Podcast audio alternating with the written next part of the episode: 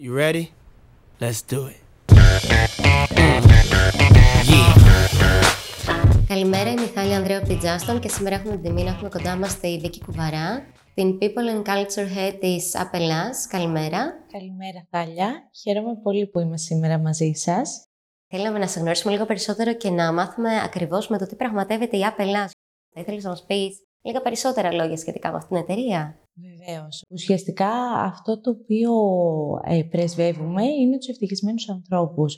Οι ευτυχισμένοι λοιπόν άνθρωποι δουλεύουν καλύτερα και αυτό κάνει η ΑΠ στην Ελλάδα και όχι μόνο. Προσφέρει benefit, προνόμια εργαζομένων, προκειμένου αυτοί να βελτιώσουν τον τρόπο εργασίας στους εταιρείες. Έχουμε υπηρεσίες όπως είναι η Upfit, όπως είναι η Go for It, gift cards, ε, κάρτες οι οποίες αφορούν τις διακοπές και όλα αυτά είναι προνόμια τα οποία δίνουν οι εταιρείες στους εργαζομένους της. Οπότε στόχος μας είναι να κάνουμε ευτυχισμένο τον κόσμο και τους πελάτες μας.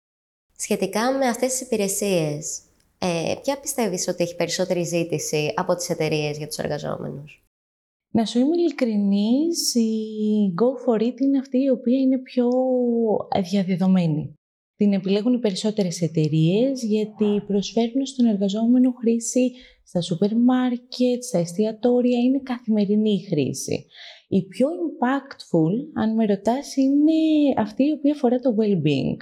Η Upfit. Η Upfit λοιπόν στοχεύει στο να βελτιώσει τον τρόπο ζωής του κόσμου και προσφέρει υπηρεσίες που βελτιώνουν το well-being του κόσμου μας. Οπότε αν με ρωτάς η πιο impactful είναι αυτή η Upfit.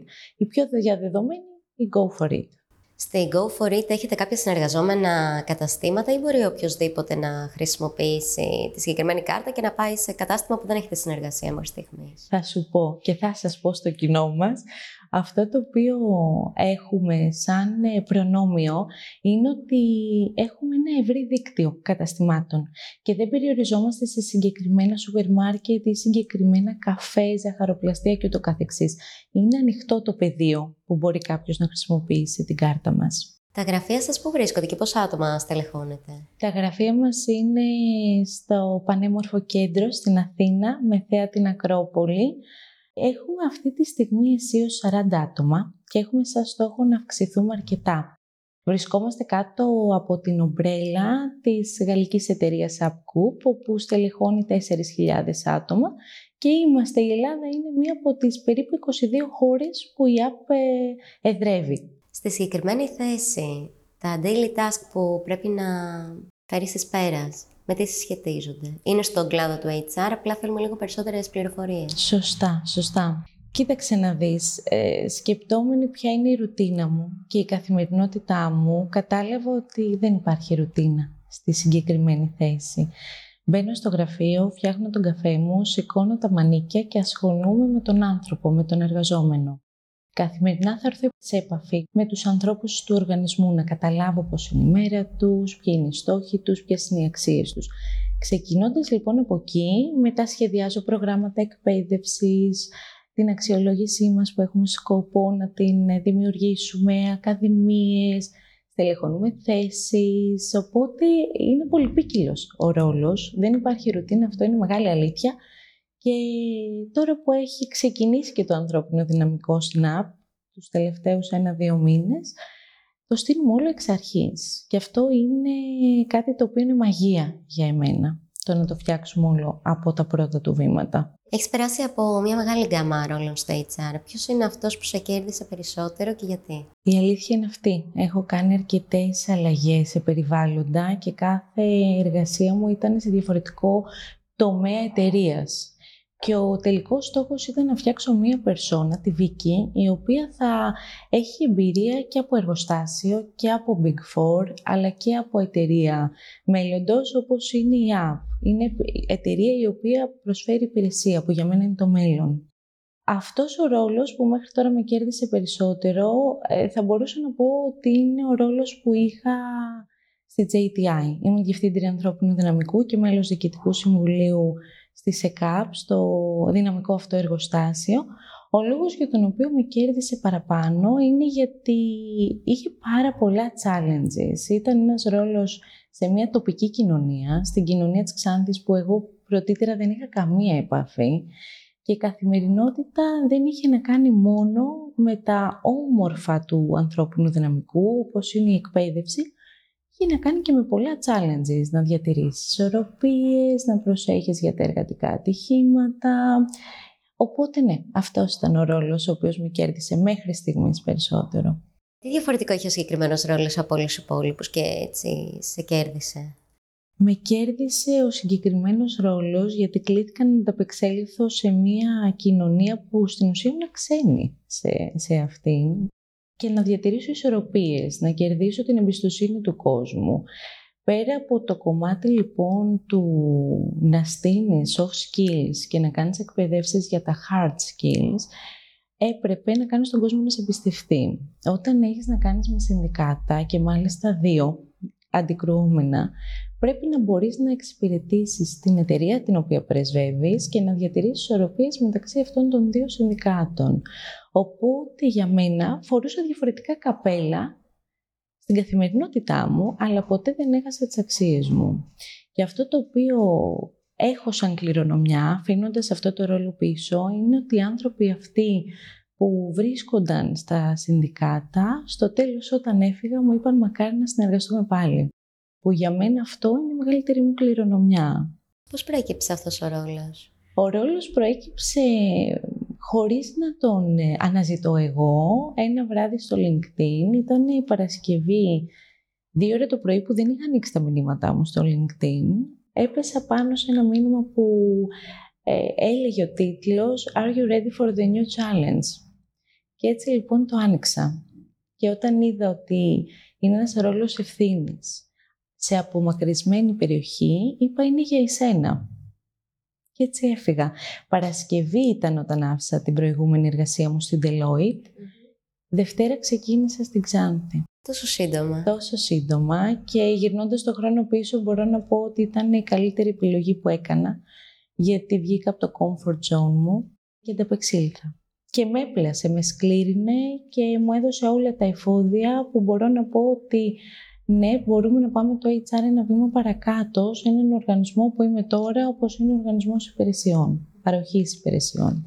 Πάντως είναι μεγάλη αλλαγή μέσα σε τρεις μέρες να αφήσεις τη βολική σε εισαγωγικά ζωή και να πεις φεύγω. Δηλαδή, σίγουρα υπάρχουν και άλλοι παράγοντες που βοηθούν σε αυτό, αλλά πώς το κάνεις, πόσο εύκολο είναι; Η αλήθεια είναι ότι για να μπορέσεις να είσαι εντάξει με αυτή σου την ενέργεια δεν πρέπει να την αναλύσεις αρκετά. Το μότο το οποίο έχω και καθημερινά με κάνει drive είναι άρπαξε την ευκαιρία και θα σε πάει μπροστά. Δεν μπορούμε να προβλέψουμε τι θα φέρει το μέλλον. Μπορούμε όμως να χτίσουμε στο μυαλό μας τι θέλουμε να γίνουμε. Αν έχεις κατά νου το τι θέλεις να γίνεις, που για μένα αυτό το οποίο έχω σαν στόχο, θέλω να γίνω ένας αξιόπιστος επαγγελματίας, ο οποίος θα έχει γνώση από διαφορετικά περιβάλλοντα. Εκεί λοιπόν κατάλαβα ότι ναι θέλω να πάρω το challenge, να φύγω χωρίς να το συνειδητοποιήσω αρκετά και να αφήσω το χρόνο να μου φέρει το αποτέλεσμα. Όσες φορές έχω βγει εκτός comfort zone, είναι οι φορές που το όνειρό μου πραγματοποιήθηκε.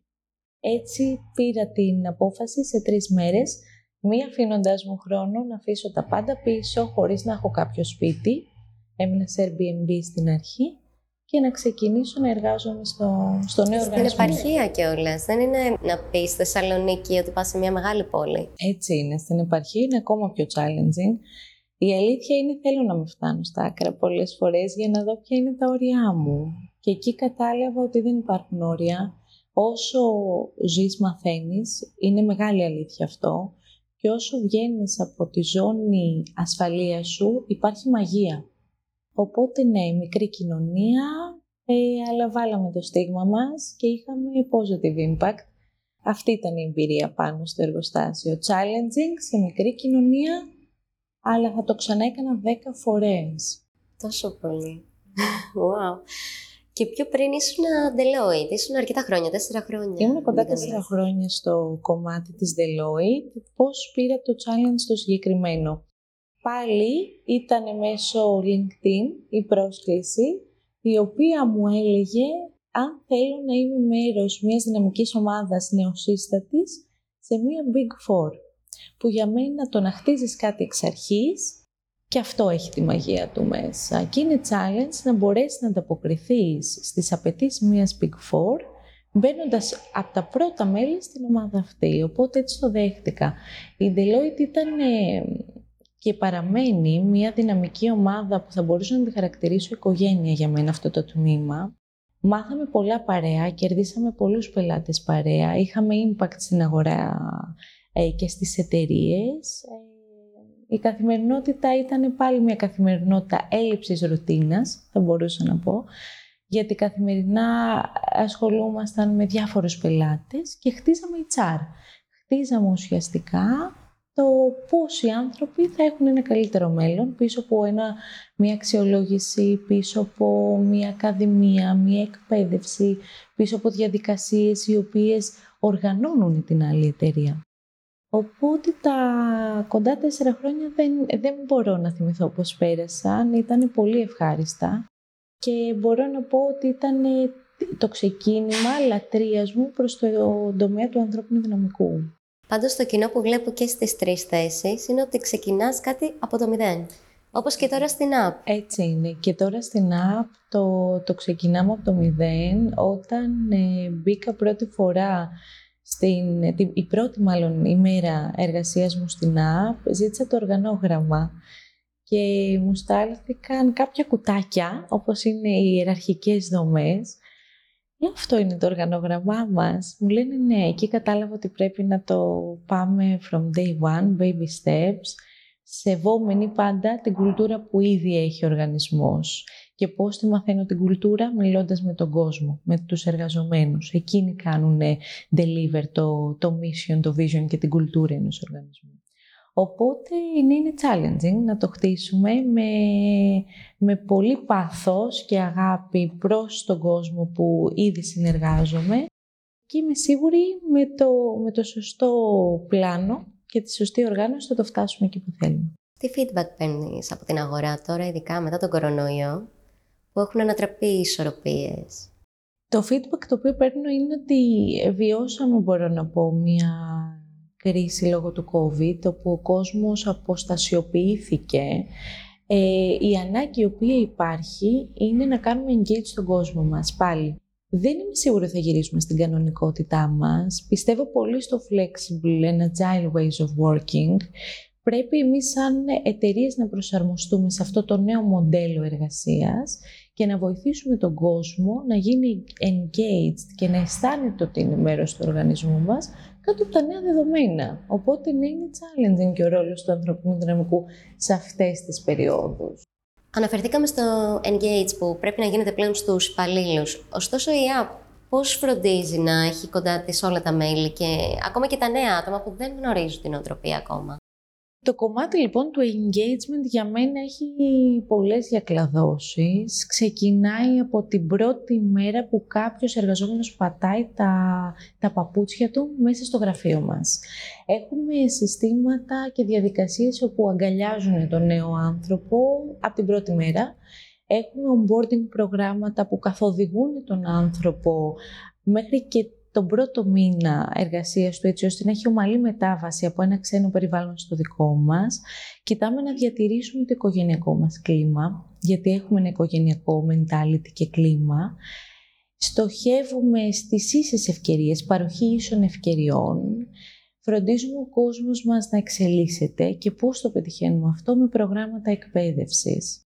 Τώρα δουλεύω πάνω σε μια ακαδημία, δημιουργία ακαδημίας ποιοτικών χαρακτηριστικών, που θα είναι για όλη την app και θα κοιτάξουμε να την κάνουμε μεγάλη αυτή την ακαδημία, ε, προκειμένου να εξελίξουμε τον κόσμο μας όσον αφορά το κομμάτι των soft skills και της συμπεριφοράς μέσα στον χώρο εργασίας. Δεν θα είναι τυπικές εκπαιδεύσεις, θα είναι workshops, θα είναι συριακά, σαν αλυσιδούλα σκεφτείτε το, και θέλουμε ναι, να κάνουμε increase το engagement μέσω αυτού.